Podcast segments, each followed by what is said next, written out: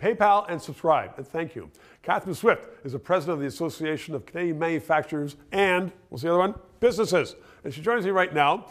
You've seen one show with her. At the end of that show, you were bringing up education and the gender baloney that's going on.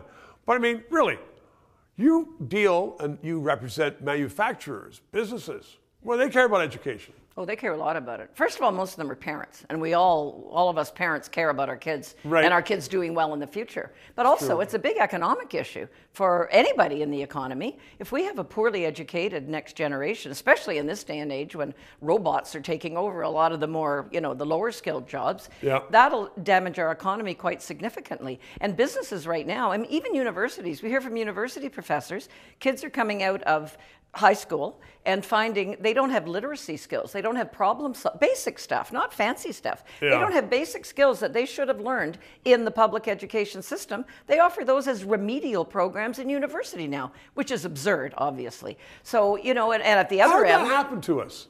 Well, be- How did- well, how did we get into this? I think we let the unions take over our schools, if you really want to know, and they do not enforce performance standards. They fight every little bit of performance standards that any government tries to apply. You never get rid of bad teachers. I remember when one of my sons was in a horrible, uh, with a horrible teacher. A bunch of our parents, this parents, gang, ganged up together and tried to get rid of her, and we, they finally just moved her to another school. So she was somebody else's problem. But you can't get rid of bad people. There's no performance in the schools, and these days they're focusing on the social justice warrior stuff and the gender stuff way more than they're focusing on the literacy, the numeracy, the things that they should be teaching the, kids. The, the Ontario government, for one, Lecce, the minister, is saying, I'm bringing back uh, cursive writing have- and we yeah. are going to bring back some basics. Yep. But how did we get there where the schools are focusing on gender stuff and having drag queens coming in to read?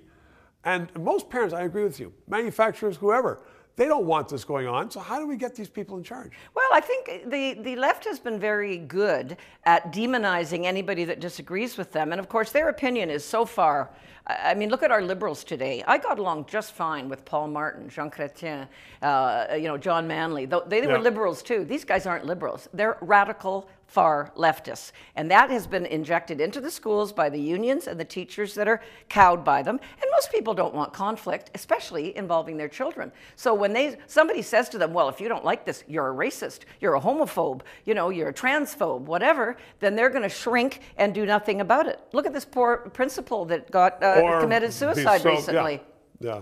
So, but your, your association then wants to have better education, back to basics, so they can have better employees. Absolutely. Well, Well, better better employees, bosses. but also just a better society in general. You're not doing the kids any favors by not making them uh, employable down the road. And also, we're all taxpayers, and we pay a lot for that education system. Common sense, Catherine Swift. Thank you very much. Three minutes.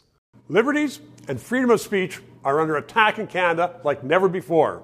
So let's keep this discussion on the air. PayPal, write a check, and please include your address so I can write a thank you letter to you. And ask your friends, please subscribe. It's important to keep this on the air. And thank you.